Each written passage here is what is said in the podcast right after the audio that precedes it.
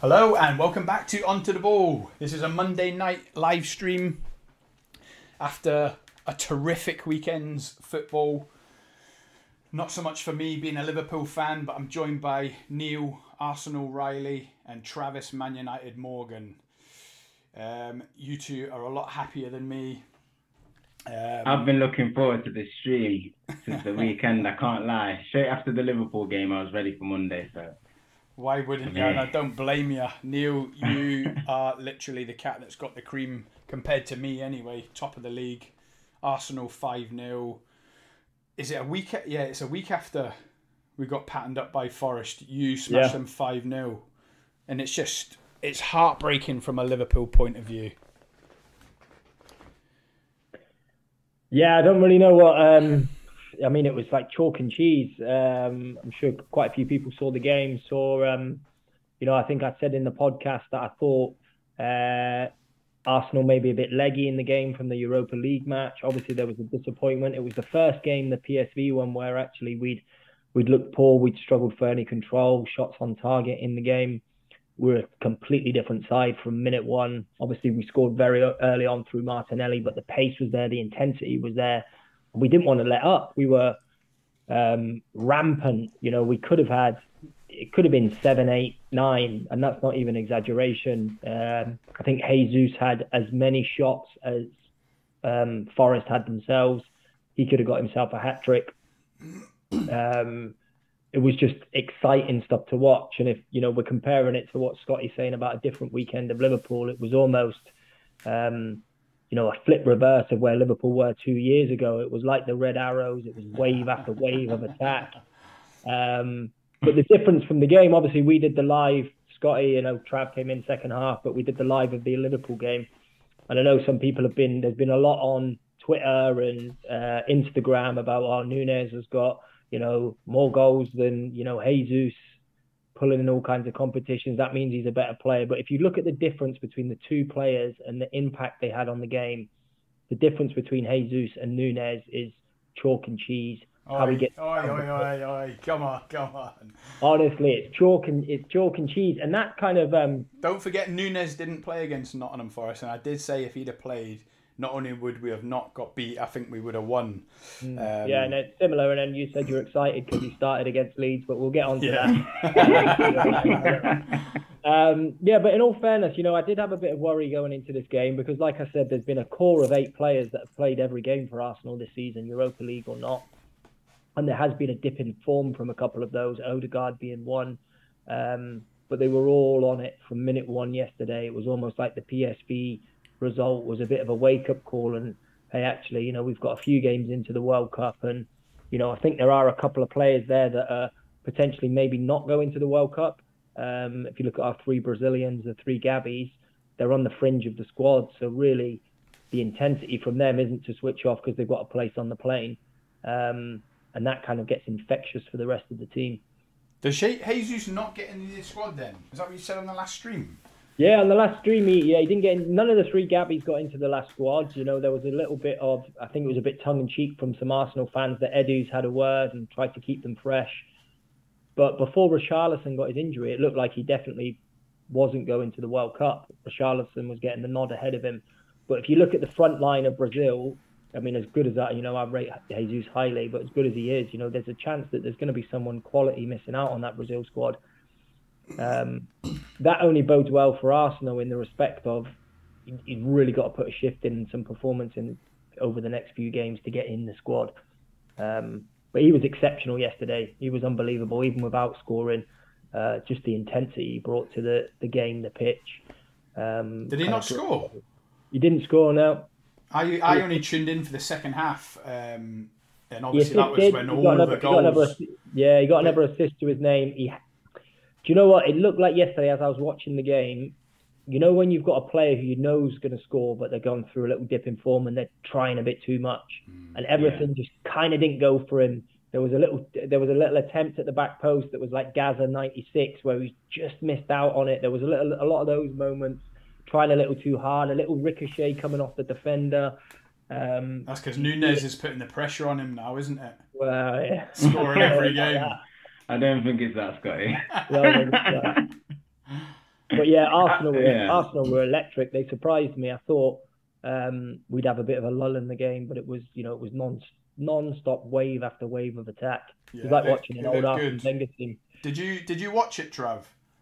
The Arsenal. I didn't watch the game. No, I watched the highlights. But again, what we mentioned was it was a game where Forest had to start well.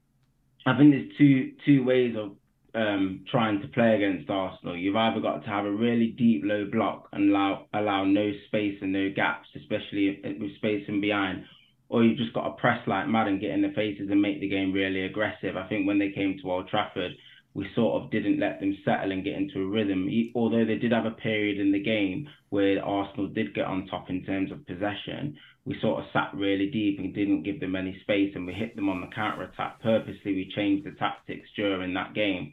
And I think for Nottingham Forest, they sort of were in between both. I think they gave Arsenal quite a bit of room early on. You just can't give players of that quality like Odegaard, Martinelli, and stuff like that. Martinelli is a whippet. He's just incredible. The way he attacks space and he's so direct. Like I've been crying out for a wide player like that at Man United. We've got all those players that like to come inside and link with people like your Sancho's and stuff. But I think Antony's the closest we've got in our squad to that. Um, I just think what Martinelli gives Arsenal is just such a different option compared to everything else that they've got. Even when they had Pepe, they had um, the likes of Saka and stuff. He's just totally different. He just gets the ball, and all he's looking to do is hurt you. And it's no surprise that he's sort of getting in those positions, um, goal scoring positions, because he just wants to attack the box all the time and and it was a great start for Arsenal. Once they went one 0 up, there was just no turning back from there. And I just thought. And what what he's added to his game this year that he didn't have um, last year is he's he's adding goals and a threat. So he's he was always a danger getting in behind. His end product wasn't you know always the best last year.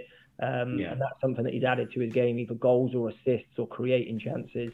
Um, and I think that's where he's taking it to the next level, and that's what makes a real difference. I mean, for Arsenal again, Thomas Partey yesterday just you know he's so so good on the ball. He just dominates the midfield. He's an engine room. He did the same against Liverpool. Did the same against Tottenham. When he plays, you know Arsenal really tick, and when he doesn't play, you can see the difference. And I know I was talking about it in the last podcast. It's almost like he's one that we need to wrap in cotton wool and just make sure that he's only we're managing his fitness because he's had a you know some injury worries since he's mm. you know joined the Prem. I don't know if the Prem was a little bit too fast for him to begin with, and he's picked up some knocks along the way. His muscles weren't quite ready, but we're starting to see the player now that was at Atletico Madrid. Well, he's young uh, anyway, isn't he? He's only not long 10, 21, just looking now.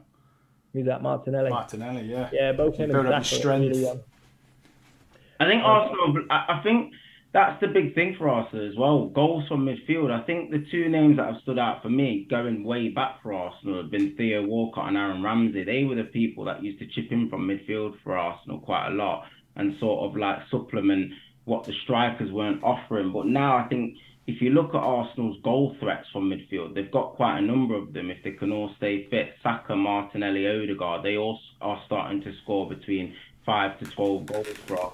Don't forget, don't forget Xhaka, Trav. Listen, oh, I know, I listen. Know. I forgot Xhaka. He's up there now. He was well. instrumental again yesterday. He was breaking forward. He was involved in. He was involved in the goals again yesterday. Another man of the match performance. You know. I'm waiting. I'm waiting for my chance to talk.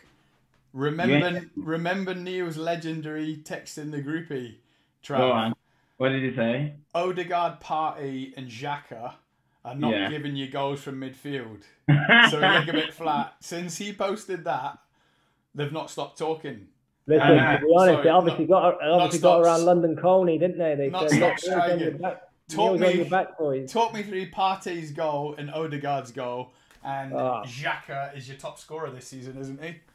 Partey's goal was obviously if you saw the goal against Tottenham where the ball had just got laid off by Ben White and he'd hit it first time 25 oh, 30 yards out bent it from out to in it was better than that goal. Felt, Similar, yeah. all just got laid off to him, and he's just clipped it first time out. I felt jealous. I got to admit, I felt jealous. I watched that and I thought Henderson ain't doing that, Elliott ain't doing that, mm. Thiago ain't doing that, Fabinho ain't doing that. I was so jealous, but mm. it, it, was a fantastic finish. Let me just head into the comments, lads.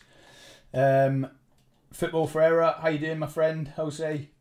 Just had dinner after the Roma game, ready to listen to the King, the Goat, and Magic. Let's do this. Jesus I've been miles better than Nunez this season. Yeah, it's a bit of a given, I suppose. Nunez has been so stop start. Coming from someone who likes Nunez, Jesus' work rate is unreal, so important for Arsenal, but a lot of people do not realise that. You're right, as Neil just said, he didn't score yesterday, but when I watched the second half, I can't believe he didn't score. It was his name was every two minutes, Jesus, Jesus.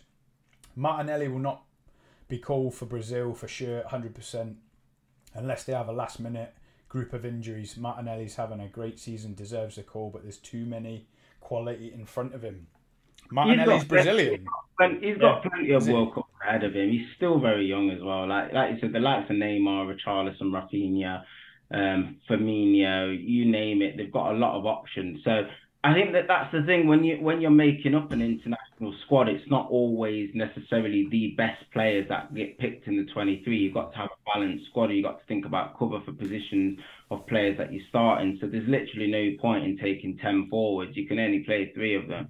And and unfortunately, with countries like Brazil, France, they've got top individuals all over the pitch. Some players, unfortunately, do have to miss out. Um, I mean, I think it'll be good for Arsenal because the way he plays, and Travis alluded to it earlier, the intensity he plays with every game. It'll be good for Arsenal if he's got a month off. You know, he could sit, rest, go to the Dubai warm weather training, you know, recoup, you know, work a little bit tactically, and then come back in, you know, uh, Boxing Day ready for for January. So I, I wouldn't be disappointed if him or Gabriel or Jesus, if you know all three didn't go, or if a couple of them didn't make it. Do you two think that benefits young players just going on the plane? Like I can remember when Theo Walcott was 17 and got called up yeah. that time. How'd that end up? didn't play. So I mean, I don't know what your thoughts are on that. No, I think the way he's playing at the moment, I think it, will be a bigger blow for Jesus as a more you know um, experienced professional and at a particular point in his career, you know that could have a, a bit of a negative confidence boost. You know, with a, with players that don't go, it's one way or the other, isn't it? It's like, do they then you know, try and prove themselves and say, look, I'm ready, and you know, you get something different from them, or do you end up like Trent Arnold, and it seems to the the kind of down spiral. I know we spoke about it in, a, in another poddy that you know, since that Gareth Southgate and openly in public, you know, criticizing him when he was probably thinking, what more can I do? I've just won the Champions League, and he still, it to me, his confidence has, has that's been the start of the downfall. But it can go the other way. Some players are like they get left out of an international squad and the next minute they're just pulling up trees, goals, assists, um, and they go the other way. So I think it'd be have a bigger effect on Jesus than Martinelli. He could probably take it as I'm quite young and move on from it. Like you said, there's plenty more tournaments for him to get his teeth into. Yeah, but obviously Trav's right. You you do get dead players in, in international squads. Um, not saying Giroud's dead, but he always gets in the Arsenal squad. But he, uh, sorry, France squad. But he barely gets in his club team. Um, remember Joe for Man City? You think he went oh, on yeah. loan to Everton? He was always in the Brazil squad and he was absolutely dead. And then right now you got Fred. I mean, he's mm. dead and he gets in the team. Um, Football Ferreira, here's a big shout. Neil Thomas Partey is probably the most important player in the Arsenal team. He wasn't great in the first half, as all the team, but that second half, unreal from him and almost everyone.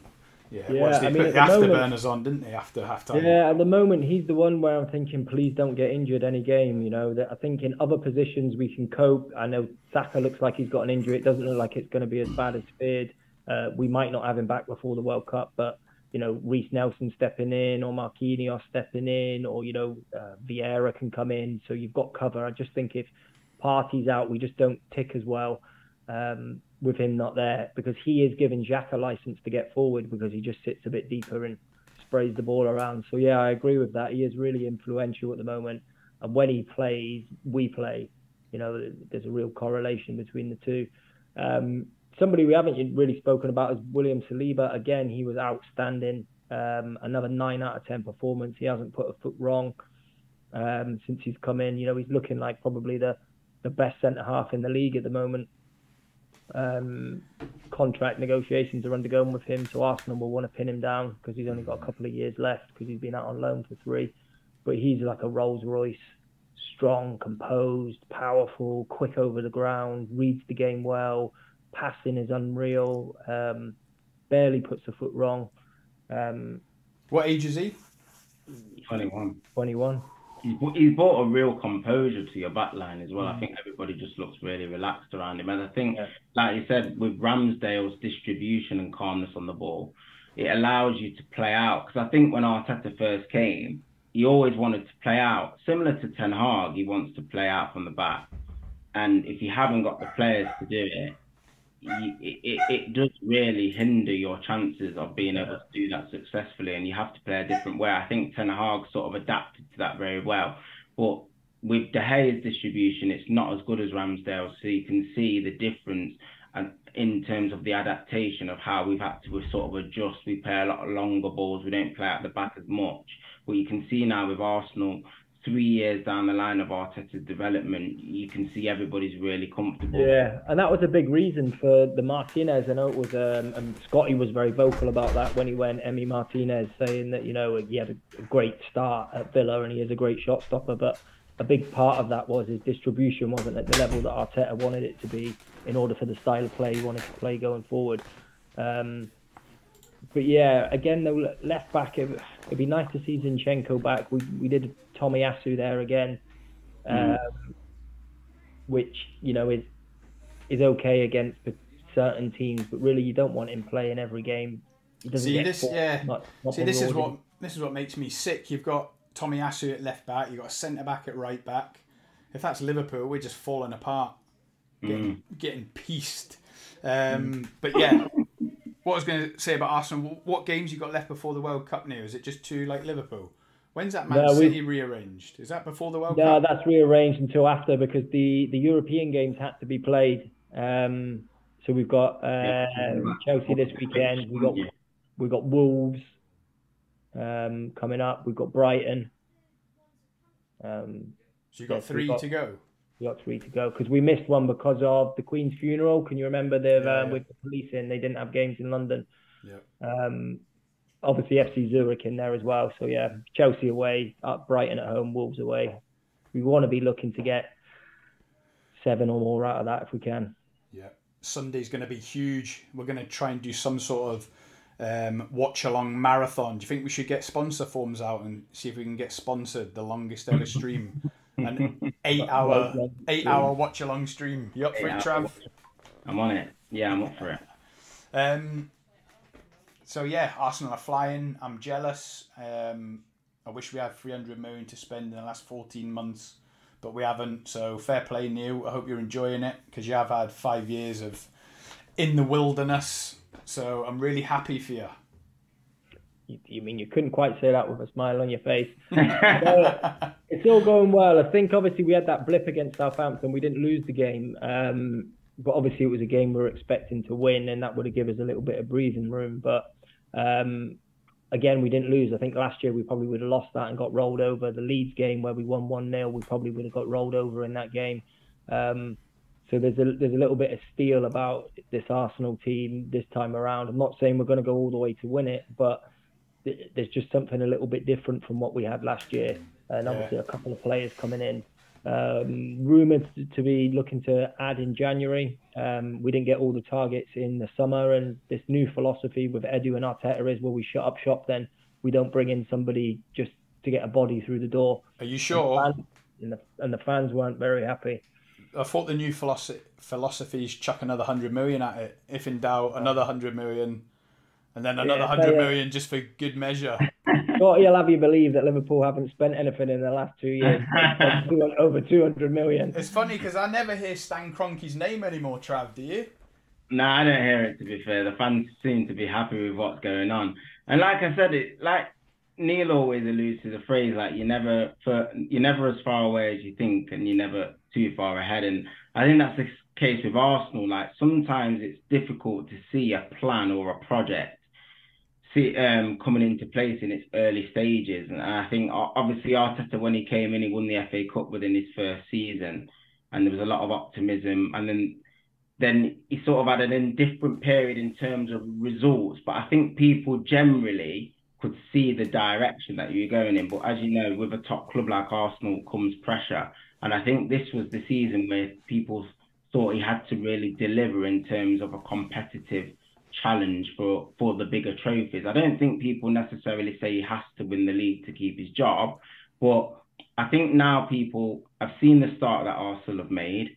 They've seen the fact that you've done well against the big teams, and I think there is now a little bit of an expectation from the fan base that he has to go on and sustain this now and turn this into sort of like a small title challenge. And yeah. and as a neutral, from a neutral perspective, I expect him to do that as well because I think he's a fantastic coach. It's always been down to whether he can sort of manage the squad, manage the egos within the squad, manage the personalities and all those components of being a top manager because he's still quite inexperienced in that sense. But I, I've always believed that he can do that. Um, he, he's had the best school of education from Pep Guardiola, and you could see when Pep let him go, he was quite reluctant to do that. It, it, do you know what I mean? He didn't really want to do it, but he had to because it was a new challenge for him.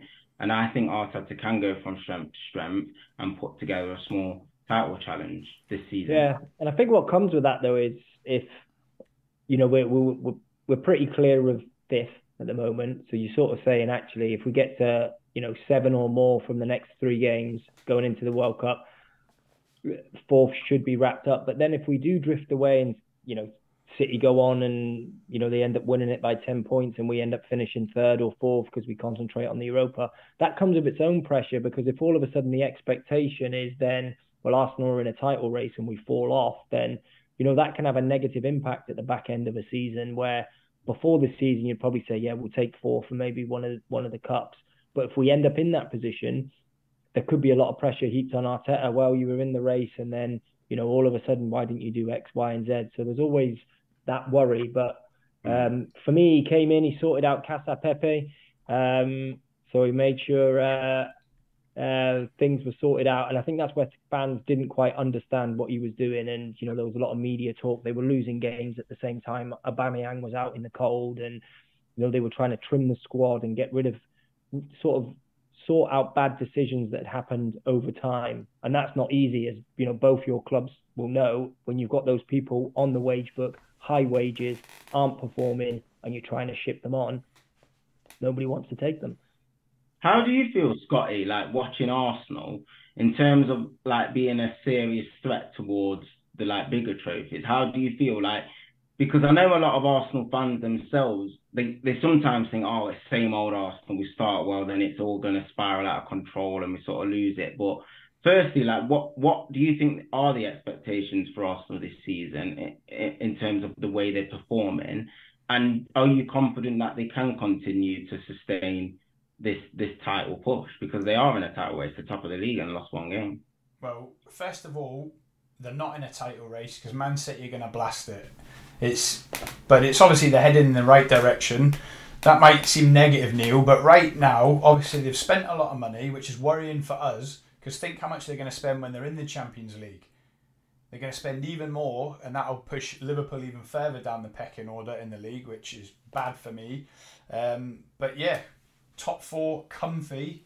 I, I think is the expectation now. They've spent the money and then it'll snowball from there. The money will be rolling in. The good times will be back at the Emirates, and yeah, I've got I've got to admit, I'm worried. I think top two's blocked off now. It's locked off. Man City, Arsenal. I hope that makes you happy, Neil. Or you might have more ambition for even higher. Um, you might think you're in a title race, but I don't think you are. I don't think anyone anyone's going to live with Man City. Um, but yeah, when you talk tier talk, them two are in first and second, and then it's the also rans third, fourth, fifth, sixth, or in Liverpool's case, seventh, eighth, ninth. Um, so hmm. yeah, I'm, Do you think Man City are literally just that that far ahead? They're that good. Yeah, I think I think after the World Cup, they're just gonna put the afterburners on and win ten in a row, and um, you know Arsenal have still got to play City twice. They've got to come to Anfield. They've got to play Man United. Uh, Man United, the Emirates, is it new? Yeah. yeah. So yeah, there's a lot of football to be played. Um, yeah. Just going to jump in the comments. There's quite a few coming in. Uh, football Ferreira says Arsenal was begging for half time yesterday. Team was losing control of the game.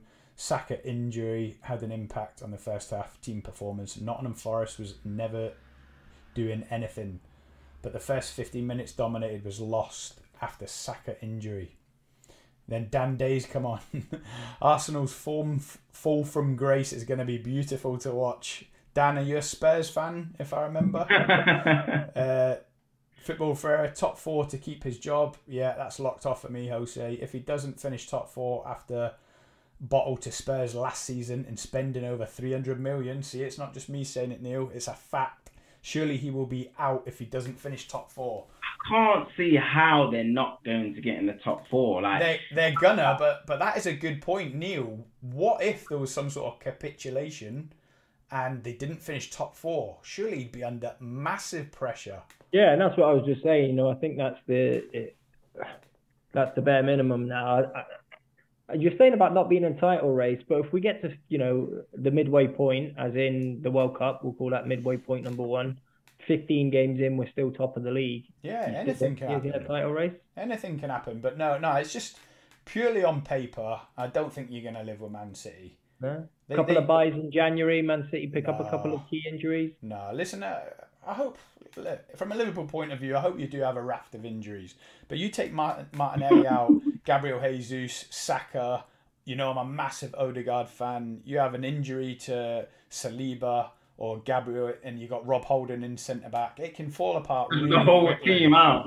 yeah. if you if you if you remove all the players, if you get twenty three, if you get twenty three out, and you've got to play the under nine. Basically, yeah. two or three of them out, and we'll see what you're about when you got.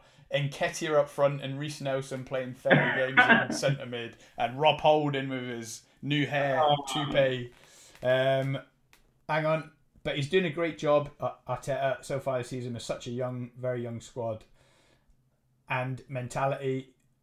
He's preparing this kid's like no one else. You can tell at times mentally, Arsenal players is ready to react. Absolutely. And you you mentioned that Neil, like a, a steely determination. I don't think it's even that. You've got a young team who are hungry, and that was a thing that I watched uh, when you beat Liverpool. I, I thought all this young hunger, this pacey, and I'm looking at Harvey Elliott labouring around the, the mm. pitch, and I'm, I'm jealous. well, sometimes you get with those young players, they don't, uh, the, the history doesn't carry with them. You know how obviously we'd um, struggled against Liverpool for a while. I can't remember, you know, the last time we'd won against you. You know, we picked up a couple of draws, but they don't come with that baggage, the young players, and that pressure. Like they go out and just play with freedom and see how they get on in the game. Once you start getting a little bit older, that's when it comes. But I think there's a nice blend of because you've got Xhaka Partey, um, a little bit older, a little more experienced in the engine room. You've got Jesus who's been around a bit, dabbled in with that youth. So you, I think Xhaka has really taken that role on this season because he's become more of a leader of those younger players, and it's kind of tempered his kind of firiness where he just makes rash and silly decisions and gets booked for petulance. You know, that seems to have gone out of his game a bit. So mm. th- there's a nice blend of experience and youth at the moment. No, it is. It's so, as I keep saying, I hate watching it, but yeah, you're, you're right. Um, big up to you, Dan. Love, bro, and top stream guys loving it. Thank you, Dan. Um, if anyone else is watching it, don't forget to like and subscribe, guys. Really helps us out a lot. Really appreciate it. And don't forget to subscribe to Football Forever, Dan Day, these are top guys. I watch their streams all the time. Uh, especially yours today, Football Ferreira, Jose. It was a great stream. I watched it for about an hour at work, getting paid for it. So, what's life all about? I love it. Um, Arsenal will finish top four. Said this before the season starts, so Arteta will keep his project longer. Yeah, I agree. Dan Day, they have a good team right now, and I and a set first eleven, which a lot of teams don't no, still, yeah, that's true. Like we just said, uh, opposition fans are hoping a few of them get injured to really test the squad. Um, very true, but then if Thomas gets injured, yeah, Neil, you just mentioned that he's a key player. Jesus injured, Saliba injured. I mean, the depth, the depth in the squad is not strong. Is it strong, Neil? Have you? Have yeah, you got... I, I, mean, I, I, agree in some respects, but I think, um, I mean, I heard somebody on Talksport talk about United will finish second because you know when their players are fit, they got more to come off the bench than Arsenal, and he, he just named all the players that were already fit and playing, and it was like if you actually look at the Arsenal team and the squad, there is strength in depth there if players are out for a little bit of time. I do think we need to add in a couple of areas to go to the next level, mm-hmm. but I don't think it's as bad as what people are saying. I mean, if you're saying Saliba gets injured, Ben White will just slot in at centre half, who did great there and is doing great at right back. Tomiyasu goes in at right back. You know, we've got Tierney Zinchenko at left back. Yeah, Tomiyasu left Ben White can play left back. You know, we've got Rob Holding that can come in and do a get uh, do a job for a short period of time. You know, Matt Turner's come in, um, reserve goalkeeper in the Europa League games and looked great. You've got Partey, Xhaka in midfield. You've got um, you know, in that number 10 position, you've got Odegaard, you've got Emile Smith Rowe to come back, you've got. So there is strength and depth there. Yeah, Smith Rowe. Where's Smith Rowe? Is he injured? He had a he had a little groin injury. He had an operation, so he should be back after the World Cup. And hmm. then he's back in training today. He's done well when he's come in to to cover. What about so, Nketiah? Has he been playing Europa League? Is he's been re- playing Europa League, yeah, and coming. Up. Is he regretting signing his new contract because? Uh, He was getting loads of games Jesus, at the end of the season, and yeah, I think he knew when Jesus came in that that was probably going to be the case, but you know he, he hasn't he's done. Still young as well. He's still got time. Yeah, he's, he's still young. He's still developing. I think the main thing as well is that this is the probably the first time in a while where you think Arsenal's strength in depth is actually got quality because Man United have shown you can have a lot of squad players and if they're not good players, it doesn't matter. Like um, I think Liverpool as well. If we talk about the injuries that Liverpool have had, Liverpool have got four centre backs, but the difference is is that none of them are really playing well. Same with the midfielders. How many midfielders have you actually got when you think about Curtis Jones, Kaiser Oxlade, Chamberlain, Fabinho, Henderson, Thiago? I could reel all these names off. But if they're not on good form and not playing well, then it, it's irrelevant, isn't it? And I think the difference is with Arsenal, the chemistry there, the spirit and the togetherness is similar, like in terms of how United are going at the start of their journey now. Arsenal have had three years of sort of building this philosophy and building this strength and this togetherness. That is what you're seeing in the main. Like obviously they've got good players, but you're now seeing them keep clean sheets away from home like they weren't doing before. You're seeing them grinding out results when they're not playing well. You're seeing them fighting for every ball. And and the fans are seeing the passion and what it sort of means now to pick up these results. And that's why they're sort of riding this crest of a wave. And why I think personally that I don't think you're going to see a commit capitulation. You might see a little bit of a drop off, or they might have a chunk of results where they play a couple of tough away games against teams in the top six and they might lose and draw a game. But I think a capitulation, to, I don't think the other sides around the top six will allow a capitulation because I don't, like you said, I think the top two set in stone. I don't think there's enough quality underneath that to really sort of deter the top two at the moment. Yeah, I agree. Um, but you talk about strength and depth They've just spent 300 million. I like to think they would have strength and depth. And that is the last time I'm going to say it this stream, all right? I promise. I sound like a broken record and jealous. Uh, oh, Ferreira has um, added a comment. The magic hat man. That must be you, Trav. I've just worked it out. the magic hat. The magic hat guy saying all those players, but are they good enough? Is like you saying Tottenham have. Who's for Arsenal or Liverpool? What's that? Does he mean for Arsenal or Liverpool? Uh, Arsenal. It's like saying Tottenham have have two. You got a good eleven, but some of the players you said wouldn't fit in pub Sunday team. Ooh, well, that, feel well, the burn. That's my point from But Reiss Nelson, Reiss Nelson come off the bench and got two goals and an assist yesterday. Yeah, so, where's he been? I ain't heard his name for about two years. Where's he, he been? He, he, was on he was on loan at Feyenoord in the in the Dutch league. He did really well last season. So again, he's another one. Like Trav's saying, I think there's you know all the players coming in are buying into the philosophy, and if you're not good enough, you don't play. Yes, they're not maybe at the same level, but you could even go through the Man City squad, and if they pick up a couple of injuries, not all the players coming in are at the same level as the players yeah. going out. If KDB gets injured or Haaland, who's coming in for Man City to play up top? Yeah, that's true. That's Who's true. coming in in number yeah. ten role to play? That's what I've all, all said. I mean, Foden would drop in there because he's just amazing. Uh, sorry, guys. Back to the comments. I keep cutting off. The magic, yeah. the magic hat man is not the hat guy. Sorry, Jose. The king, spot on. Right. So Trav must be the king, spot on. On about Arsenal. The magic is not the hat guy. If if Gabriel Jesus gets injured, Man City have too many quality. Yeah, they have. Look, Man City have got options, haven't they? I mean, who's that guy? Alvarez, is it? Yeah, Alvarez. I mean, yeah. Came from Independiente. And he, um, he's re- he's repa- replacing Haaland. Right. When we come on this live stream, we said we'd probably do 10 minutes Arsenal, 10 minutes Man United, and we all just want to get to Liverpool. Always run over. Ten minutes Liverpool. We and always it's- run over. We're on 36 minutes already, and we've, On we've to just, United. we've just blew 36 minutes of smoke up Arsenal's behind. So, look, fair play. Uh, I've got a little guilty secret to um, come clean about. I actually enjoy watching Arsenal play, Neil. When I see them on, I'm thinking, I want to be at home for that game. Um, so, fair play to you, and I hate it. Trav, Yeah. did you watch the game, Neil? West Ham, Man United? Yeah. How did West Ham not score in that last 20 minutes? I don't even know what chance I want to talk about. Uh, the header from Soucek, was it? Yeah, Zu- um, Kurt Zouma at the near post. Kurt Zouma, the long range effort from the Bowen chance. That, that's when my heart was in my mouth. The Bowen chance. the Jarrod Bowen chance. I can't believe it. He scuffed it on his weaker right foot, and that And was It, in my it hit Maguire's heel, is that right? yeah, great block. Oh, Jesus, man. Living. Probably hit his head at the same time, and he didn't even realise it. But I don't know. It, the game panned out exactly how I thought it was going to go. Again, we started the game well. I didn't expect us to score an early goal, and I knew it would be a struggle at times in the game. I, I predicted that before the game. I think West Ham are sort of in a false position, and have got players that can hurt you. And and I was surprised. I watched match of the day, and Antonio was on the bench. I was actually surprised about that.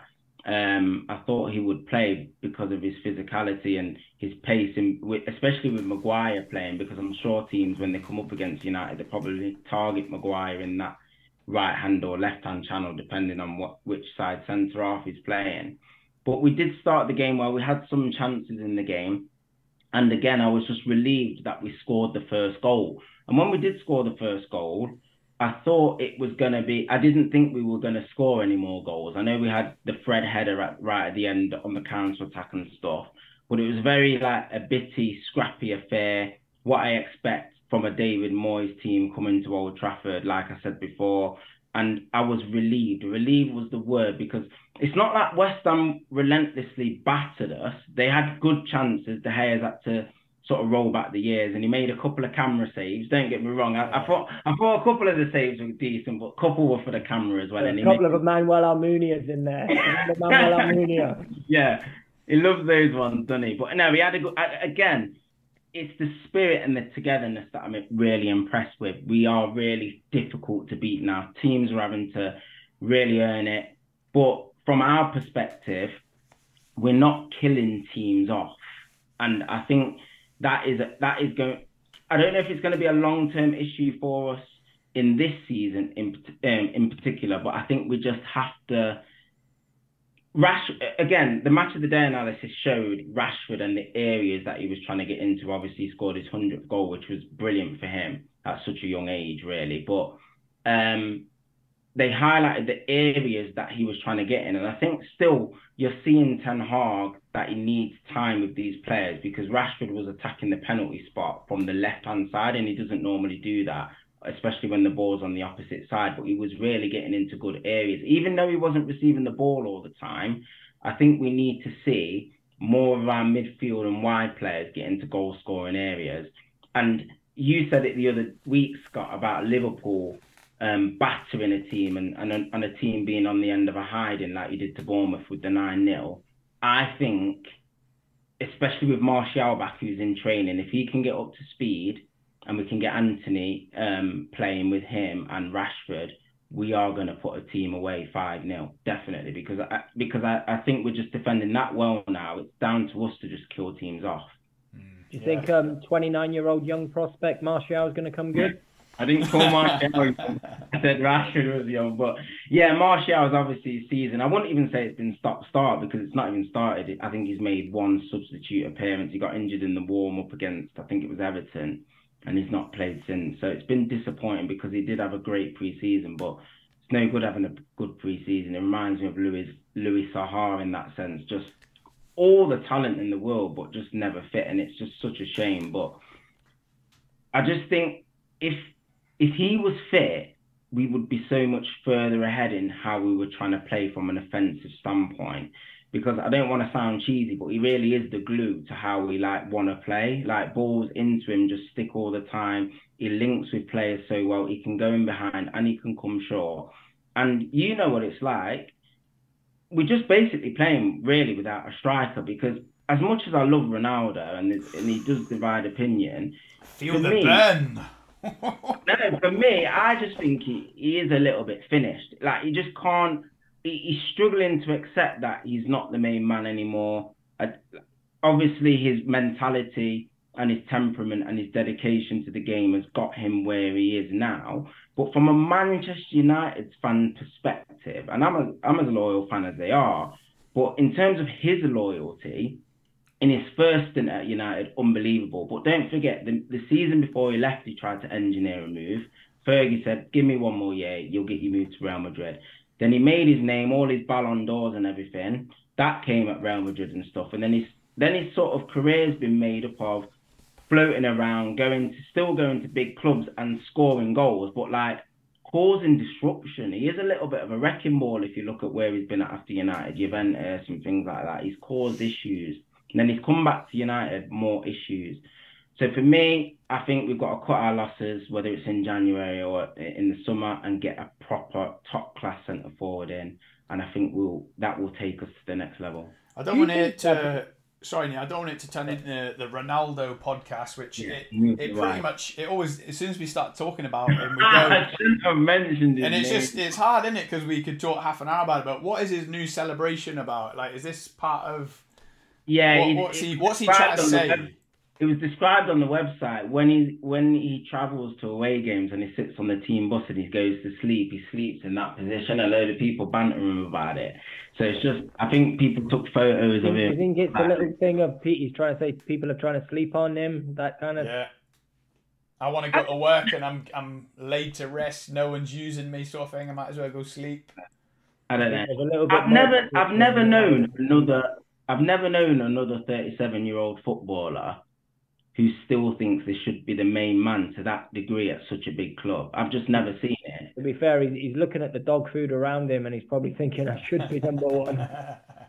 no, but it, you've got to base it on not on what he's done. You've got to base it on how he's playing. Like when I'm watching him play, like normally, do you know if a pass is meant to go into your feet and it doesn't go into your feet, and you're sort of disappointed it doesn't go into you, you still will chase it down. Mm. He doesn't do that. Like, and I'm not saying it's all about pressing. It's not because a lot of people just say, well, he can't press, and I think that's quite lazy assessment of of that.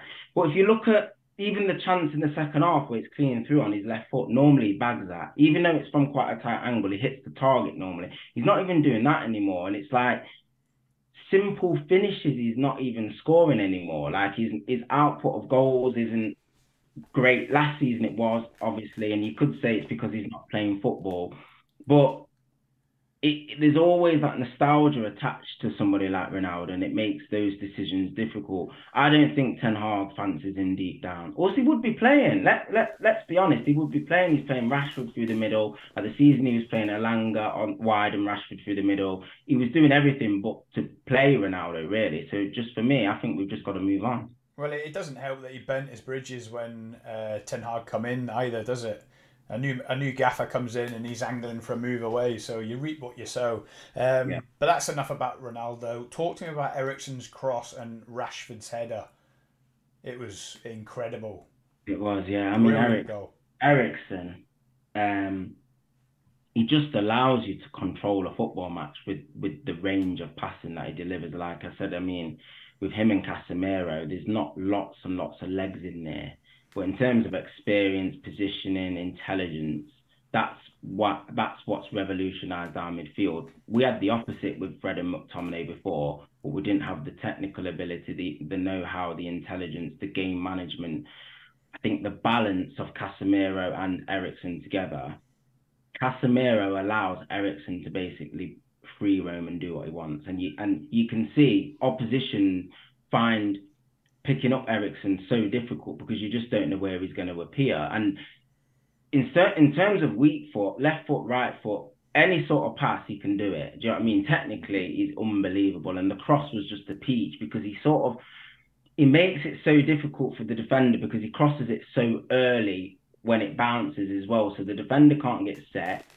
The, the defender's square for a start. He can't open his body up. He can't see where Rashford is. And what's clever about Rashford's movement is his distance away from the defender allows him to attack it and allows the defender no time to sort of adjust. So because he, must have looked at Rashford if he had the opportunity and thought, well, he's not really involved in the play. He's got nothing to do with the play here.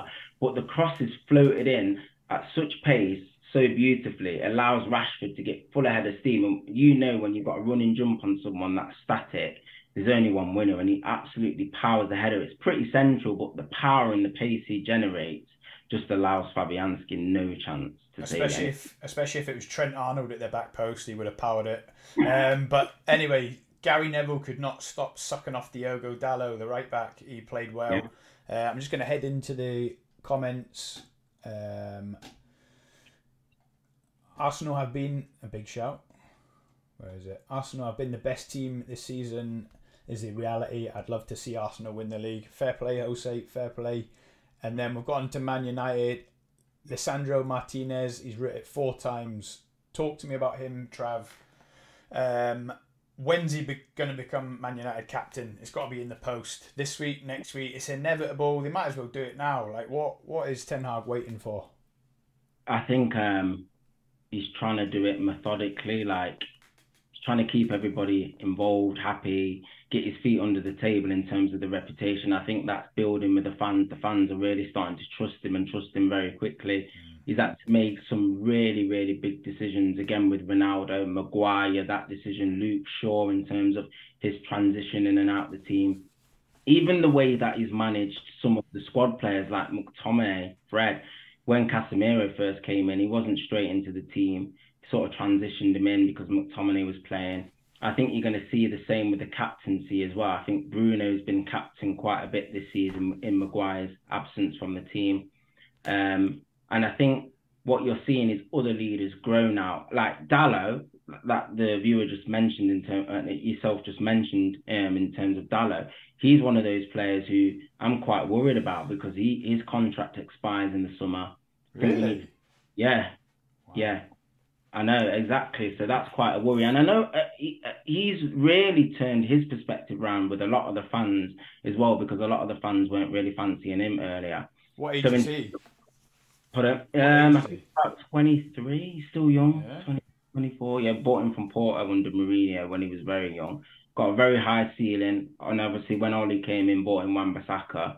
Um, and so Dalot was just went on a few loans, AC Milan and stuff like that, but he's come in and done really well. But back to your question in terms of Martinez, he's got all the credentials to be a captain without doubt. Leadership qualities, qualities of performances, just grit, determination, everything you would want from a captain. And I always like centre halves being captains as yeah, well. They can see the whole pitch. They can orchestrate so many positions, centre mid, both fullbacks, the other centre half goalkeeper in terms of the communication. It's effective, and I think it. I think the reason it would be good is because it's one of Ten Hag signings as well. I think that really then stamps his authority on the whole squad. So uh, yeah, personally, I'd like to see him be a captain. I, I don't mind Bruno being that in that position. I know a lot of the fan base have some doubts over his performance levels, but I think Martinez does fit the bill to be honest because it, again, in terms of his stature, a lot of people have said things about his height, but you can tell he, he's not intimidated by anyone. I think he's been absolutely fantastic for Manu. Was Maguire straight back into the armband Sunday? He was, yeah. Wow. Maguire was, yeah. Um, David Brad, De Gea. Just a question that, um, sorry, just to interrupt you there, Scott. That I just mentioned earlier that somebody said about you know United finishing second and they think there's more strength in depth than the Arsenal squad. Do you see that yourself with the players? I mean, I'm just looking at the squad here of players. You know, I couldn't tell you who half of them are. Hmm. Um, this is a weird one because the peak. Phil Jones is still there. Zidane Bakio, uh, Lindelof, Tuanzebe. You know, I mean, I don't see it myself. Varane gets injured a lot. Ronaldo's causing a problem. No, the, I do. Difficult, the difficulty is when you ask that question, it can be quite, it can be answered in, in a few different ways because let's say Arsenal's whole first eleven was out and our whole first eleven was out with everyone fit, and you put out two second string 11s. I would say on paper, our squad is probably slightly stronger than yours. So in terms of that kind of squad depth, I would say Man United. But I think in key areas, you've got better depth, if if that makes sense. I think our so like our squad is made up of good squad players, but that you've got better players, but just less of them. Does that make sense? Like like Van der Beek, you could say an international top name, but like I think the balance of your squad is better than ours. That's what I'm basically trying to say in a nutshell. So in terms of individuals, I would say yeah, Man United, but in terms of balance, team, coordination, chemistry, I'd say Arsenal. So um, the thing is, Man United, Man United have got a whole sub back five, haven't they? They've got that yeah. Dubravka who was he was really good at Newcastle. Really I don't know what's going on there. And then you got Wan-Bissaka, Lindelof, Maguire, Shaw or Malacia, depending yeah. on whoever's got it. You got McTominay and Fred, who were yeah. deputised for Casemiro and Eriksen. You got Van der Beek, Ronaldo up front, Sancho, Sancho and yeah. who are you chucking on the left? Elanga? Yeah, or Garnacho. We've got options there. We've got. Oh, you mention these names, the worse it sounds. I know, but like I said, I think he's still got more weeding out to do in the squad. There's still going to be more names that will go out of the, those players. I mean, like you said, one from Van der Beek, Fred McTominay, I probably don't expect to be there next season. I don't expect Lindelof or Maguire to be there at Man United next season. Um, I expect probably cover at centre back to come in. I don't expect Wan-Bissaka to be there. He's just not getting any game time. You think about that, that's probably you're looking at 60 million recouped for them, really, all three of those. And then in the striker's position as well, you're going to have Ronaldo off the wage bill. There's still the jury's out on Martial and whether he can stay fit. I think Sancho, Anthony, Rashford stay, but then apart from that, we're going to need a top striker. So you're looking at the positions that we need to fill. Striker's number one priority. I would say a second midfielder. Although Eriksen's been unbelievable at the age of 30, and obviously with his uh, medical history, you would probably think he needs somebody that's going to compete with him long term if Fred or McTominay or Van der Beek departs. And then you're looking at the back four where we need either cover or a first choice right back and then a replacement for Maguire or Lindelof. So I think again you're going to see another big summer for Man U. To be perfectly honest, I can I think you're going to see us probably spending 150 to 170 million again because the reason I say that is the striker they're so scarce. To find a top striker, it's such a difficult market. And I've mentioned it before, like Nkunku is probably going to go to Chelsea. You've got Vlahovic at Juventus. You've got Osimhen. At he's not done much, has he? Vlahovic since he's gone there. No, this is what I mean. So, but who, who, he's a big name in Europe, wasn't he? Oh, Man City obviously signed Haaland, and he was the one that hit the jackpot. But underneath that, they're signing Alvarez. You signed Gabby Jesus. He was within the Prem. Tottenham went within the Prem with Richarlison. Liverpool went Nunez, and then after that, like you've got Isak who went to Newcastle. But again, in terms of his world status, it's not huge, and they still had to pay 60 million. Do you know what I mean for him? So what are we going to have to pay for a top centre forward? Is Nkunku just heavily linked with Chelsea, or is that a done deal? No, apparently did a medical in the summer, pending for next summer. Um, so I think that's already a done deal, and that's probably going to cost about 70 million. Right, let's jump in the comments. Got to keep them involved. Yeah, Football man. Ferreira, thanks for tuning in for the whole stream, mate. You're a legend.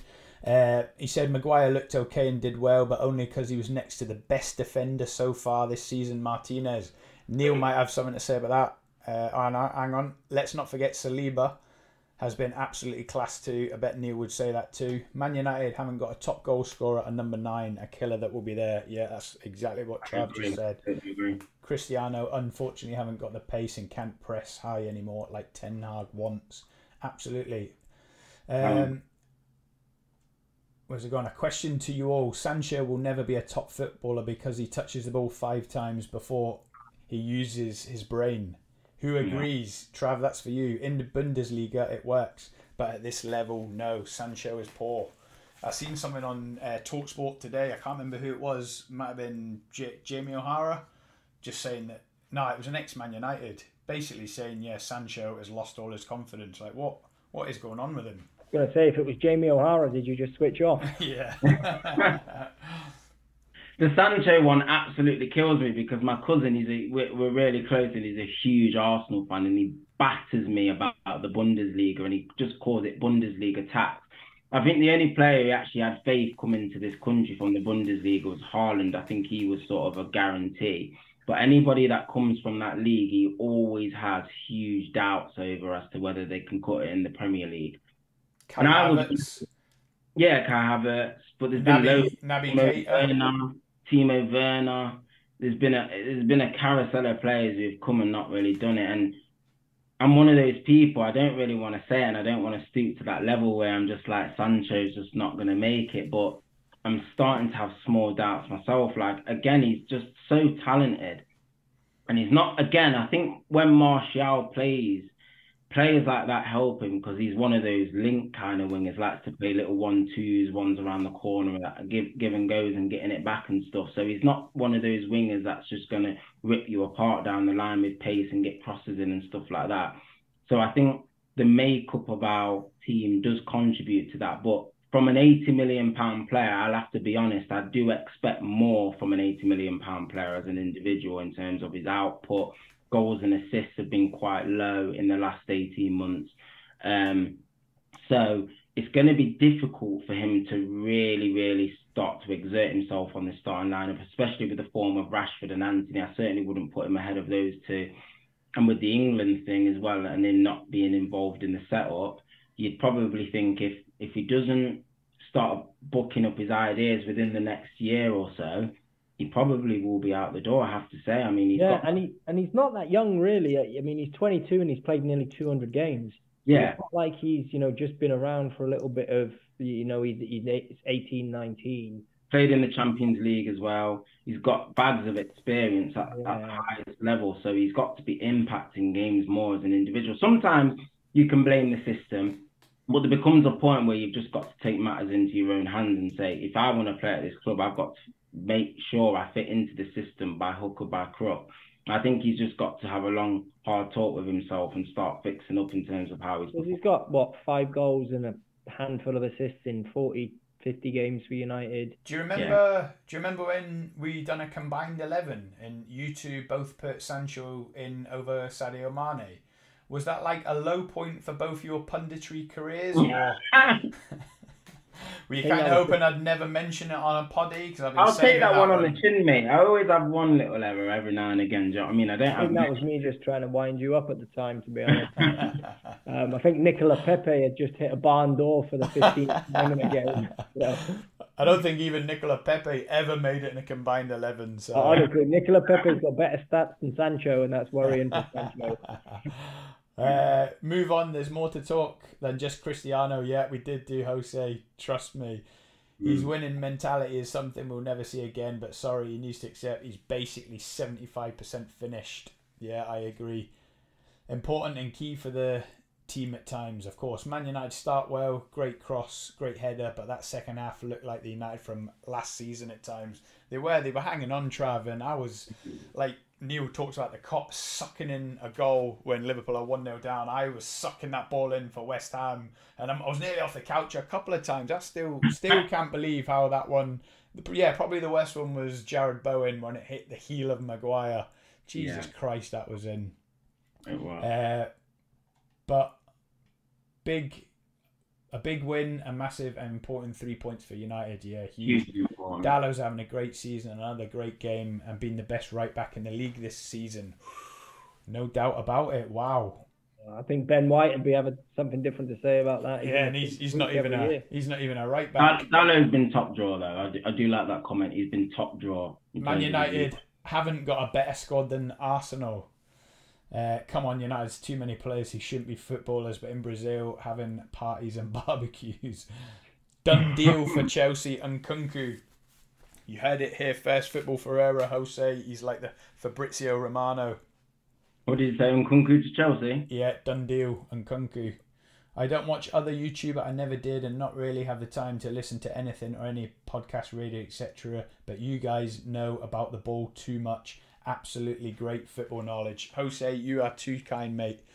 Uh, we live football. We've been in a group chat together for about five years, and it is just non-stop, sixteen hours a day football chat, banter, facts, stats, uh, relentless. This podcast has been in the making for a long time. Sorry, Sancho. There's a Sunday pub team around the corner looking for players like Sancho. Oh, come on. That's brutal. it's not that bad. That's brutal. Trav, before the World Cup, what have you got left? Uh, Sunday, it's Villa away, is Villa, it? Villa, Villa away, and I think it's Fulham at home. And that's it, Yeah. just two. Yeah, that's it. And and we've got Villa in the um, EFL Cup as well. Oh, So yeah. yeah, so we've got three fixtures. That's nice. I mean, if we can if we can pick up six points in those fixtures, you don't know what you're going to get from Villa at the moment. New environment, new manager, Unai Emery. They're going to be fighting like lions in that game, and that's going to Good be good evening. Good evening. Yeah, they're going to be fighting like lions that evening, so it's going to be tough. Um, but if we can manage to get the three points in both of those games, we've already got a game in hand over Newcastle and Spurs. We'll, go level on Spurs if we win that, so we'll be in an extremely strong position. And I think the the World Cup will come at a good time for us as well, just because I think everyone needs a little bit of a break. Like I said, the players are going to be playing a lot of them in the World Cup and stuff, but I think it'll be a good opportunity for Ten Hag to just have a sort of little bit of a mini review of the season, see where we're at, see where the fitness levels are um, of the players and stuff, and then it's a good opportunity for us to refresh and go again after the World Cup. So yeah, we're doing well. It's going to be the it's going to be the same for everyone, isn't it? It's going to be. I mean, I don't know. Are they giving those that are not going to the World Cup three weeks off, and then they come back for a three week mini? I don't think they'll get three. They'll probably get like ten. Uh, days or something. Yeah, you'd imagine there'd be some warm weather training for those players not going. I think Arsenal were going to base themselves in Dubai, so those, as soon as they get knocked out of the cup, then you know Qatar's just around the corner. They drop into the camp. Yeah, it's a good idea. A lot of relaxing. So yeah, so on to on to Liverpool. Really, I don't even know how much there is to talk, um, unless the people Oh, watching, plenty. unless the plenty. people watching did not watch the live stream. The the short we done got good good feedback on Instagram and the shorts. Um, it, it was just shocking. Um, I think I was angry on the Saturday night on the poddy with you two. Uh, it's turned into a bit of shock. Um, I just feel I feel bereft to be honest. Obviously, I've been watching um, YouTube constant, listening to the podcast, the Anfield Wrap, and all that, and I don't think I could be any more down than I am now. To be honest, obviously YouTube have been giving me stacks in the in the group chat saying that I can't moan about injuries, I can't moan about the net spend. What am I allowed to moan about? What am I allowed to say? No. It is No, all absolutely banter aside, dire. you are, you are allowed to moan about those things. I mean, you just we just we're just saying like in term the opposition you're losing to, there's enough quality in the in the teams that you're putting out to be able to go and get three points or at least perform better than what you're showing at the moment. And I think that's the biggest concern for you. I mean, you're you're forever the optimist to me, Scott. Like I think you're one of those really positive Liverpool fans who sort of have really enjoyed the way that you've played in the last three to four years because you've been excellent really in terms of how you've competed for the big trophies and you've converted and won them. But I think like when I when I hear you now say like oh the, like the I think you must have said our season starts this week about ten times this season. Every single week you say it and you never get the result you want. So I'm just like thinking, are you now saying it more out of hope or because when I watch Liverpool play again as a neutral, I just don't see where you're getting the confidence from. From No, this, I'm not now. Honestly, it's gone now, mate. Honestly, um, it really is gone now. Do you know what the, the the thing I've been thinking today is that Forest and Leeds both set up to get something out of the game. Hmm. Can you say that Forest tried to get something out of the game yesterday? Because No, they just Forest, couldn't uh, cope with you. But but we're easy to play against at the minute. Two you banks look- of four, soak it up, and Liverpool will give you chances. Yeah. The Forest yesterday, they, um, I mean, we got the early goal after four minutes, but like uh, Ferreira said in the chat, it went a bit flat then. But they tried to just sit two banks, and they were very deep. There was a sea of blue, um, and Arsenal had to try and break them down. Against Liverpool, that wasn't the case. They were they were attack attack. They could have had three goals. Uh, they they smelt blood. Uh, Leeds the same. Even when it went one one each, you'd think Liverpool of 18 months ago probably would have went on and won that 3-1, but Leeds just kept coming at you. They could have had more chances. The Bamford one, even I think even, Yeah, I think even Liverpool in the Champions League would have gone on and won that though. And it's like we've got this hex on us in the Premier League, this lack of confidence. Um, like when Nunez spent that chance in the first half where he should have just lifted it over the keeper. yeah. The the gilt edge chance where he just had to lift it over, and then the chance in the second half that I referred to was like Martinelli's goal against Liverpool in the first minute. You know, he's got to be putting them them away. So the more we're missing chances like these, the more nervous we get at the back. And you know, I said it on the stream, they're going to nick this. I said on seventy five minutes. Lo and behold, um, I don't want to put words in Obi's mouth because he's not here. But Obi said on our group chat it was almost like the players aged in that game, like the Liverpool Gary team Neville. did. Yeah, yeah, like Gary Neville against West Brom. But he mentioned Liverpool in 1990 when we got beat by Crystal Palace 4 3 in a semi final in 1990. There's a, a, quote that's well known. Apparently, the, the players aged just over that game, and the next minute it's we've got a decaying squad full of early 30s that Souness inherited, and it all went wrong. And right.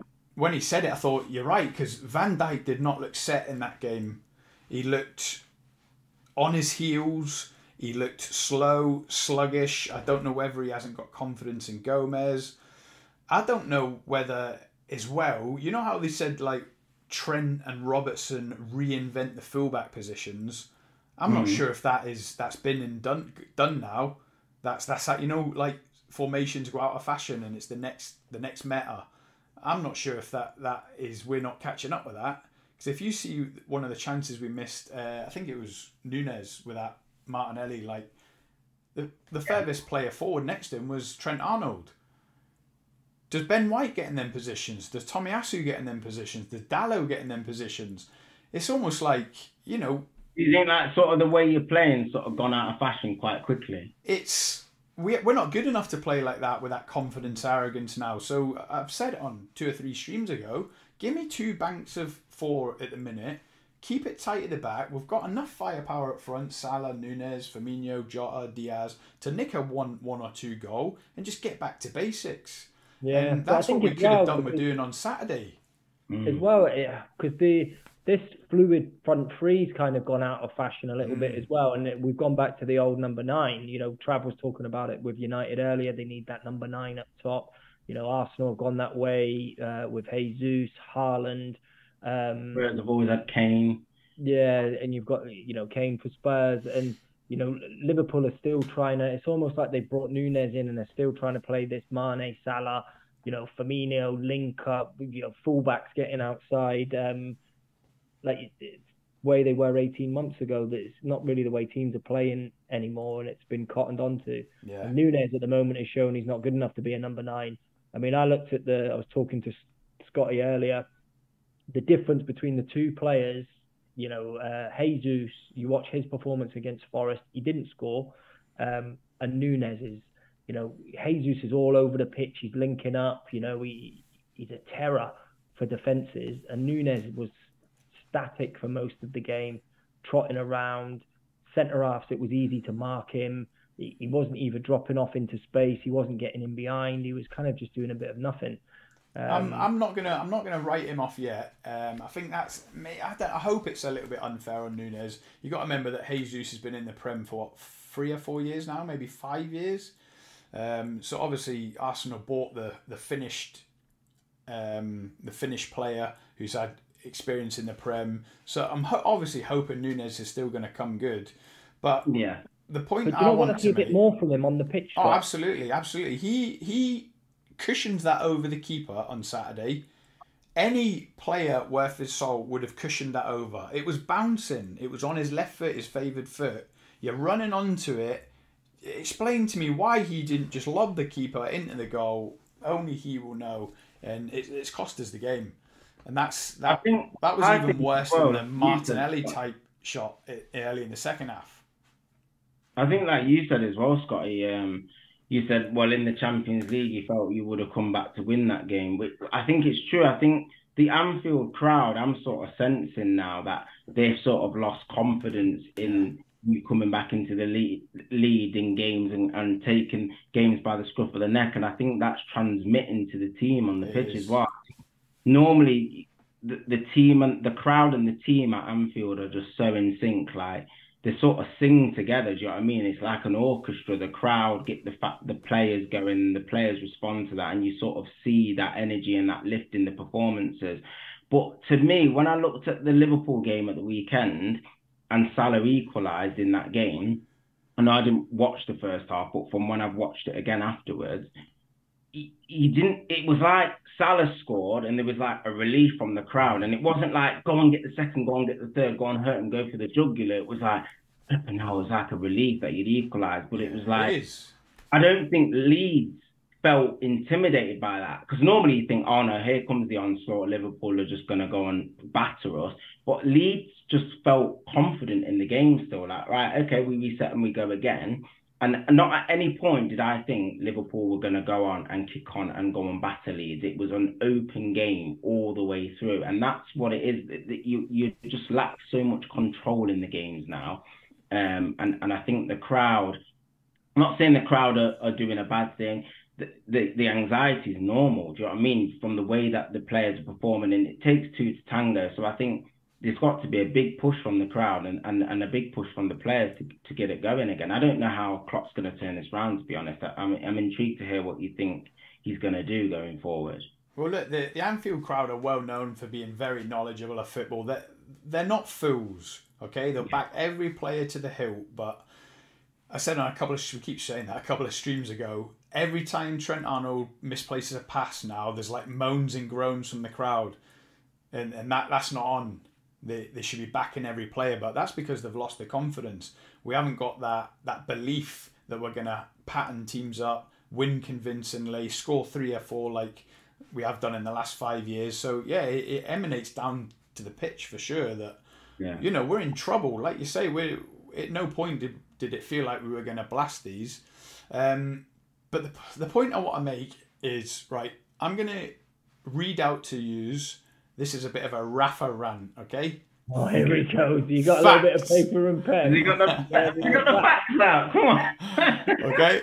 Right. Get the your reason. Headset. Get your headset on. I'll get all these Peppa Pig ones on, yeah. And I'll do the Kevin Keegan. I would love it. This I is the reason. I love it. this is the reason why I've wore this uh, 07 08 top. Okay. I was gonna say, it's didn't Vladimir Smicer wear that? Yeah, I noticed that. The Champions League final 2018. So this is the season 17-18. Yeah. So was this the was this the Karius one? Yeah, five years ago. Okay. Is this where you got beat by Real Madrid? Yeah. Yeah. Yeah. Is that one of the five finals the club lost in a row? Yeah, just I'm just trying to get context. I'm losing my train of thought now. Right, forget Karius. He wasn't the proper, but we in that 2018 we bought Alisson. Yeah, so we had yeah. Alisson in goals. We had Trent at right back, Dejan Lovren centre back with Van Dijk, Robertson at left back. Yeah, midfield yeah. we had Fabinho, Gini Wijnaldum, and Henderson. Up yeah. front we had Mane, Firmino, and Salah. Yeah, that's the same team now apart from Lovren, Gini Wijnaldum, and Sadio Mane. That's three players, yeah? yeah? So that's eight players now were in the team five okay. years ago. It's gone stale. It's decayed. The owners have not given Klopp license to freshen up the squad. Now you think of Man Man City's team, okay? And I, have written it down. As you know, we do um, do our research before coming on the poddy, right? They've got Ederson, Kyle Walker, Laporte, Dias, Cancelo, De Bruyne, Gundogan, Rodri, Grealish, Haaland, Foden. Yeah? Yeah. There's only Walker, De Bruyne, and Gundogan from 2018. So that's three players. Yeah. They've got that's eight huge. eight fresh players in the last two or three years. If you look at Man United, De Gea, so this is now today, De Gea, Dalot, Varane, Martinez, Malacia, Eriksen, Casemiro, Sancho, Bruno, Antony, Rashford up top. That's nine fresh new players in the last couple of years. Only De Gea and Rashford. Yeah? Yeah. So every team that you think of, Arsenal are flying now. I haven't written down Arsenal, but I can. I know the Arsenal team. Remember, I've bantered you for a couple of years now. I don't even know the Arsenal team. Now The I do, obviously. there. So they've got uh, the keeper. What's his name again? Ramsdale. Ramsdale, uh, Tomiyasu, Gabriel, Saliba, either Zinchenko or Tierney. Yeah, five fresh in the last two or three years. Used to be Leno, Holding, Chambers. I You couldn't even name it. Yeah. Yeah. In midfield, you've got Partey and Odegaard and Xhaka. Yeah. Up top, you've got Saka, Jesus, and Martinelli. Who there is from 2018? Only. Xhaka. Okay? So this is firmly on the owners, or if Klopp still thinks that these players can give him a tune five years later, then more fool him. But I don't believe that. This is on the owners. He couldn't get anything for uh, Keita because he's always injured. He couldn't get anything for Oxlade Chamberlain. He's always injured. He's not going to get nothing from Milner. He's, he was 34, 35, 36. Um, up top, he let the front three age altogether until the early 30s. Mane's left. Now he's still got Firmino. He's still got Salah in their 30s. You've got Matip in his 30s. Van Dijk in his 30s. You've got Robertson and Trent who are still youngish, fresh. And then you've got Alisson. Why? Why have we got a team full of people that are still there five years ago? These people are not without freshening up that 22 man squad to, hmm. to rotate and bring the freshness, bring a bit, bit of variety. They're not going to be winning your leagues. And right now, we're asking players like Carvalho and Elliott to win us leagues. They're 19 years old. Yeah. It's just not going to happen. We have decayed, and it's negligent from the owners. We've decayed and let it happen now for over It's- five years. I, I totally agree. Do Actually, you agree. think, Scott, the seven hundred million pounds that the owners have given Klopp um, has made it negligent? Do you think that money then from Klopp has not been spe- spent correctly? Because in a lot of that, you've spoken about Klopp at the same time, saying he has let he hasn't spent 700 million. Neil. he spent seven hundred million. He hasn't. Yeah, but he's brought in 600 million. Do you know But what I mean? doesn't matter. We're not talking about the net spend cup that you try and win every year. We're talking about players that he's brought into the club. He's spent seven hundred million on players Give me. Raheem Sterling on the left wing. Give me Coutinho in the middle. But then, then you're talking about the manager. So you you've named some players there that the manager brought in. The manager spent 40 million on Oxlade Chamberlain of No. the owner's money. No. He spent 40 million of the owner's money on Keita. So there's two of Klopp's signings, 80 million pounds. They've given the money. I Do they have the confidence on him bringing more players in? million. Yeah, but that's that's not that's that's not net spend. He's sold You a Dominic Solanke and brought in a Luis Diaz. Yeah, but you've I just mean, that's good you've business. You've just spent 70 million pounds on Nunez. Look at the last four signings, right? We mentioned in a stream. been Yeah? backed. Luis Diaz injured, Jota injured, Nunez he's been injured, Konate injured, Thiago always injured. All these play the the freshness that we've tried to bring in just hasn't worked. So therefore, They're always fall injured. Does that fall on the manager? Because Well, I don't know. That's what I, that's what I mean. That's what Yeah, I I think as, I think as fans we'll never know. Uh, United have had similar debates in terms of the owners and the recruitment strategy, and it's a difficult one from a fan's perspective because you never know the actual truth. I think Scott, a lot of what you're saying is right in terms of freshening up the squad and things like that. Um, you could say there is a counter argument that you've actually bought players, and like you said, a lot of them either have been injured or not come in. Like for example, Konate, I think is actually a good player. Probably just hasn't been fit for long enough.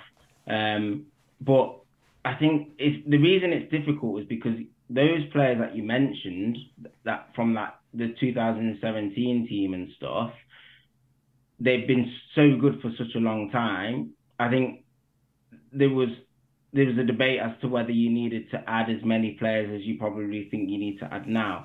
And the, and also, if you look at the ages of those players and how they've all got to a similar age all at once, I don't think you can necessarily blame the ownership for that. But it might also not be Klopp's fault as well. So it's like having a director of football or, or a technical director or just somebody who looks at the management of the squad, the ages, the balance, somebody who's running how the academy works. Because, for example, Curtis Jones, he was getting called Curtis in the Iniesta a couple of years ago. He might have been that midfielder that the club envisaged being that top man in a couple of years who was going to replace like a Milner or a Gini Wijnaldum. That hasn't worked out for some reason or another. We don't know these facts. But um, again, like I said, I think gem- from a general overview, I think Liverpool probably do need to start spending a little bit more money than what they're doing to compete. Um, but that's not to say like in the counter argument, oh, look at Arsenal, they're spending 150 million. Arsenal have been not spending money for a good 10 years in a row. You know what I mean? Not competing, not being anywhere near the big trophies. So it's like Arsenal were sort of playing catch up. When people are saying Arsenal are now spending big money, they're sort of playing catch up. I think Man United, Chelsea, and Man City are in quite a unique position. They probably spend 150 million to 200 million every year. I think everybody else just under that, Liverpool, Spurs, Arsenal, even Newcastle now, I think they're more or less in the same bracket. But I wouldn't, although I think Liverpool do need more investment, I certainly wouldn't put them in the bracket where they're like deprived of money. Like they're not, they're not not spending money at all. I think the net spend balance can be quite false because you get a lot of money for players that just aren't even that good. Like Solanke, Jordan Ibe. How much did you get for Jordan Ibe? Like 30 million to Bournemouth or whatever. Like, how did you get that money for them? I don't know what you're doing from a business perspective, but yeah, that's, obviously that's good, good for us and good for the, the transfer committee when we're getting these. And you can't have it both ways. You can't say, oh, from from a net spend perspective, it's Klopp's a genius. Look what he's able to do, spending five million, and then when it goes tits up, it's like we've only spent five million. Do you know I mean? Which one is yeah, it? Yeah, of course. Look, no fan yeah. was happy when we only signed Konate last year. No fan. Yeah. Net spend again of I don't think we were even in credit because we sold Ryan Brewster. Um, mm. But this season, this is the one we've spent eight million net this summer, letting Minamino, Mane, um, Origi left on a free. Neco Williams got eighteen million. For me, can you two can you two honestly say that Liverpool's net spend of something like 12 million in the last two summers is nothing to do with what's gone on right now. I think you've just got to forget net spend. It's like no, but it's not. Neil, you come on. Coutinho, you sell Coutinho for 130 million. No, that was five years ago. Forget that. Exactly, one. and that's when you got lucky and you managed to bring a couple of players. In. Yeah, yeah. So that's good. So we've had five good years. But what I'm saying is now they've stopped spending five million net spend trimmed down the squad and added one. You spent another hundred million this summer. Again, ah, we haven't. Not five million net spend. We, we brought in we brought in one player and chopped five players. That's the this squad. I, I, the squad as a whole is in a worse position. I'm going to stop you two arguing. I'm going to stop you two arguing. I've said it for a couple of years now.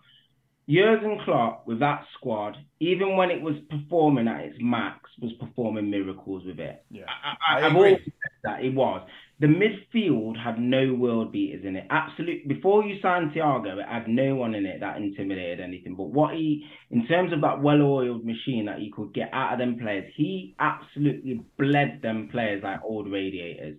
And it's caught up with you. That that's literally all I can say now because you were perform. You did unbelievable to get as close to City as you did. You won one title, but like I said, he's been going full tilt for about three to four years missing out on the title by a point on two occasions, at, getting to Champions League finals. He won one of those. He's absolutely bled this squad like an old radiator, and now it's all just gone crash bang wallop all in one go. And I think like there is a mixture of things that have contributed to that. Like you said, a bit with the net spend being so low, a bit with Klopp sort of the decisions he's made, the players being out of form. It just all seems to be going wrong all at one time. I think there was a little bit of arrogance from Liverpool, if I'm being honest with you. They looked at their team, they'd done that well. And it's like Travis said earlier, I always say you're not as far ahead as you think you are, and you're not as far behind as you are. And I think Liverpool thought they were further ahead than they were. Because if you think in the yeah, summer, yeah, I agree. Well, when Klopp the was owners, in, in the, the media, owners thought we were further ahead than we but are. I think Klopp as well. Some of the stuff that he was coming out with in the media that he didn't need to add too much um, and I think you've got, I think most fans, I, I, I, believe, could see it coming. I certainly could. I know I said it last year, and Scott thought I was a bit tongue in cheek. But so many players at the same time were coming to a certain level, and then you probably lost. You know, Mane's had a massive impact at the same time, um, and I just think the great managers, you know, Wenger when he was, you know, in his prime, Alex Ferguson, got rid of players when. They were at that peak still, but nearly going over the hill, like Vieira when we got rid of him. And you almost need to be in a position of fans are questioning a signing, leaving David Beckham when he went. That I can't believe they've let him go, but you're just getting that value for money for them, but also moving them on from the club just at the right time. Yes, you might get another year out of them, but actually that's it's a real art for the top top managers to let people go just at the right time and bring somebody in just at the right time in order to develop and then maybe your Harvey Elliott's and your Curtis Iniestas can come in in amongst that. But because you've just waited too long, yeah. it's all come at once, and that's the problem. Um, no, I do. I agree. I agree yeah. in part with what you're saying. Like I say, and we're only going to know when we're doing a, another poddy in three and a half years if Klopp leaves at the end of his contract and publishes an autobiography or comes clean about what like really went on, his memoirs. But like I posted in the group this morning, okay, is it really a surprise that the centre of the pitch is such a problem when Thiago is the only senior midfielder Liverpool have signed since they bought Naby Keita in 2018? No, that is ridiculous. It's stupid. But we could go on. We could go on for a long time. Klopp yeah, yeah, yeah. Crack, cracks me. And you know my feelings for Klopp. I'd gladly put all them players in the bin and let Jurgen Klopp start again. That's it's not that... an easy fix. No, the reason it's not, it's not, an easy fix is for a couple of reasons. Because you're sort of caught between a rock and a hard place because you're not sort of spending the money that you probably think is required to get you back on track. Not even back on track to to maintain yeah. that that yeah, position at the top, Trav. And that's what we haven't done. Spending lots of money doesn't guarantee success. Oh yeah, of course not. Of course not. I'm a United fan. We've spent so much money in the last 10 years and we've got nowhere near a big trophy. Of course, of course. But like you say, if we had spent the money, Klopp's head would probably be on the line right now, wouldn't it? But it's mm. not because we haven't. Well, you think it's not. I actually it's think not. it might be. I no, think it's not. He'd, he'd walk. That's the only danger here, is that he walks. That's lack, what I mean. For, that's for what I mean. I don't think he gets sacked. Oh no, that's what I mean. Yeah, he's his head is not on the block in terms of getting sacked. Never. No, not in terms of being sacked. But I just think he. I don't know. We'll have to see. But I think he might just at the end of the season or season afterwards. I think he might just like you said, as he taken this particular project as far as he can go. Yeah, and he's not not he's not a manager that's going to be short of offers as well, especially oh, being. God, no German as well with the national side, and you don't know what his ambitions are. He's been at Liverpool a long time. Do you know what I mean? In the context of modern management, I think now, like you said, it will be his tenth season next season. You can feel the pressure on him. You know, yeah, the, we were having a conversation, the laughing and the joking, and the tongue in cheek in the press conferences. Yeah, it's all, all gone, isn't it? And, um, all easy breezy and a, a, little bit of banter, but reminds me of Kevin Keegan in that one season where that's what he was like for the. And I remember watching a, an interview um, where they said that's all we wanted from him after that Christmas, where it was just come in, rip up the team sheet, throw it away, have a laugh and a joke, go out and play. But he became under pressure. You know, he had the famous rant, and that's almost obviously not to that level, but what you're getting from Klopp, he's losing his head in press conferences. People just ask him a general question. You feel the intensity is not there? It's just a straight up question, and he'll lose his mind. He's tearing out old pros, Didi Hamann, and he's that can't be an influence. That yeah. can't be a good influence on the players when they're under pressure. Yeah, absolutely. I, I definitely agree with that. And I said again in a couple of streams ago, this isn't the Jurgen Klopp that joined the club so where do we go ago. from here, Scotty? Where so yeah, so Trav Trav uh, started the Liverpool segment on saying what's what's Klopp going to do to fix this. I put in my Liverpool group chat today. Not that we were in for him, Jude Bellingham, because we weren't. We're not. Listen, he's not getting to a stage of his career where he's the hottest property on the planet, and every team is courting him. He's not coming to Liverpool for 120 grand a week. He's just not. He's he's already at that level of going to Real Madrid, four hundred grand a week. So, but even if he we were in for him, it makes no sense to go for him now. We need two hundred million, and that's four 50 million centre mids now. I'm talking like Caicedo from Brighton, that kind of baller, 22, 23. The, the next player that's looking to go from 40 grand a week to 120 grand a week. The next, you know, like you say, unearth the next diamond, polish him like he did with Salah and Robertson and all all these type of things. We yeah, we need numbers now because um, Keita is in the last year of his deal. He's leaving for free. Oxlade Chamberlain, we won't give him a new deal. Firmino might leave. It'd be madness if Milner didn't leave. So that's four Fabinho? high salaries. Nah, Fabinho, he's just turned 29. He's still got about three years left on his deal. He just needs to come back into form if he can. Um, but yeah, that, you know, rule us out of players like Bellingham and Declan Rice. We are just are not in a position to go for a 100, 120 million pound player that would come in and complement an already successful mm. squad. We need major surgery in that centre mid now, and that is where Jurgen Klopp has got to be focusing and earning his crust. And it won't happen in January. I'd be flabbergasted if we spend money in January. Right, lads, I've got to get into the comments. There's loads. Uh, Football Ferreira, Scott, you the goat. Cheers, mate. I'm not sure Trav and Neil will agree with that after my Rafa random facts. Uh, Forest and Leeds been so so poor this season, and both got and both got and beat Liverpool. Surely this is the season everyone is happy to play Liverpool. Absolutely, they're queuing up to players at the minute, and it's it's painful for us. One chance in a lifetime to beat Liverpool at Anfield. Absolutely. Mane Gap is getting Anfield a nice place to go and have a nice breakfast. Of Van Dijk, five years, first defender Anfield in the league. Every record will be broken this season. Yeah, I think you're right. The the mm. bad records, even the atmosphere at Anfield's been so weird this season. Yeah, one of the most scary and hard places to go and play. Absolutely, this is Whose like comment uh, whose comment was that? Uh, football Ferreira, Jose. Right. It's like when we had all them injuries at centre back two years ago, nineteen twenty was it or twenty twenty one? It's like that. They're queuing up uh, rebuild the squad was needed big time. Liverpool Liverpool fans knew this was coming. Yeah, I said it. I know these boys will banter me saying that I'm excited and that, which I was. It's the start of the season, yeah. but yeah, you know, you boys know I wasn't a fan of bringing Thiago in. Uh, at 29 years old, I, didn't think he was the right profile for us. It was a bit self-indulgent, thinking we've just won the league, we're gonna bring in a marquee signing. It, it was wrong to then pack the midfield with Henderson and Thiago, both early 30s. It's it's all coming home to roost. Uh, Evan's on. Hi, hi Evan, how you doing? Uh, and my daughter's on. Yes, Evan.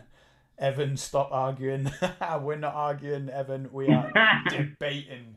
This is first class punditry. I don't pay these two to agree with me. I pay them to give top class punditry. Yes, brother, big up. Pixie's a girl, by the way, Jose. Pixie, hi dad. Hi baby, you okay? Football Ferreira is your dad? No. I have three already. I'm good. This guys are the best YouTubers, right? They are very good. Nickel and Evan, the best. Yes, bro. Firmino is a, is very amazing. Not anymore, baby. He's a bit old.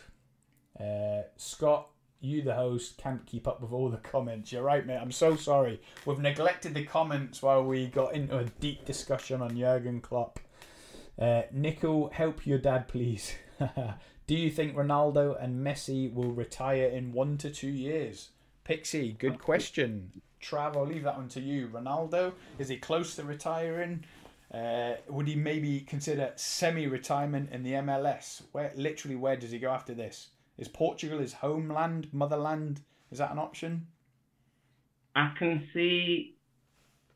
I can't see Ronaldo retiring just yet. No, I think he's still probably got another one to two years. I don't think he will be at Man United next season at all. Um, I know his wife wanted to move away from Manchester. She wanted to move away last year. Um, for some reason or another, he stayed at United, whether the club didn't want to let him go or he didn't want to go himself or I don't know. I don't know the dynamic of that, but what I, contract is he on, Trav? I thought they only offered him a signed two, year. He signed a two year, so this is his last year. But they've uh, got they've got an option to activate the third year, haven't they? Which they wouldn't do because no. half a million pound a week. Uh, that's twenty six million a year. So he couldn't he couldn't get a move last year, and he's not played much football, so he could he could retire, but I don't think he'll want his legacy to end at United uh, like in this fashion at all. I can't see. I think he's probably got. Do you think he's regretting that decision to go back? Yeah, I think so. Do you think he's thinking what could have been at Man City? Um, I think I think he wanted to go to Manchester City, and I think Manchester City wanted him, but I think there just would have been so much fan backlash and I don't. Same he's getting now anyway. Yeah, but I, I don't think I don't think the club. I don't think United would have allowed it. They would. That's why they chucked half a million at him and said, "You can't go City, mate." Do you know what I mean? You literally can't go. Well, it's Sir Alex Ferguson that swung it, really, isn't it? Yeah. So it was never going to happen. But like you said, I think he like if he if he if you asked him deep down, I think he does regret it. So the answer to the question is, I don't think he will retire. I think he'll end up somewhere. I don't know where. Maybe Portugal. I can't see him in the US, to be honest. I don't think it exercises his ego enough. Yeah. I think he wants to be a little I, bit of a higher profile than that. I think he uh, wants to be scoring Champions League goals when he's 40, like Ibrahimovic. Do you? Yeah. Yeah, something along those lines. I don't know where. Bayern, if they're looking for a striker and they can muster up the funds and he takes a wage cut, I could see that for a year, to be honest. I do think he'd score a truckload of goals in the German league still, and I still think he would score Champions League goals for Bayern Munich. I think that move would work. So whether they want to upset the dynamic of what they're doing, um, but I, I could see that for a year. Messi, um, I, again, I think Messi could actually retire. I think it all hinges on the World Cup. I think if he goes to the World Cup and wins it, I think he'd end on that. I don't think really? he needs more. Uh, well, what else is he's ripping it up now in France this year? He had a bit of a an indifferent first year at Paris Saint Germain, but he's really come to the fore now. He's really starting to tick there along with Neymar and Mbappe together. I just don't see if he wins the World Cup, he's literally achieved everything that he could possibly do in world football.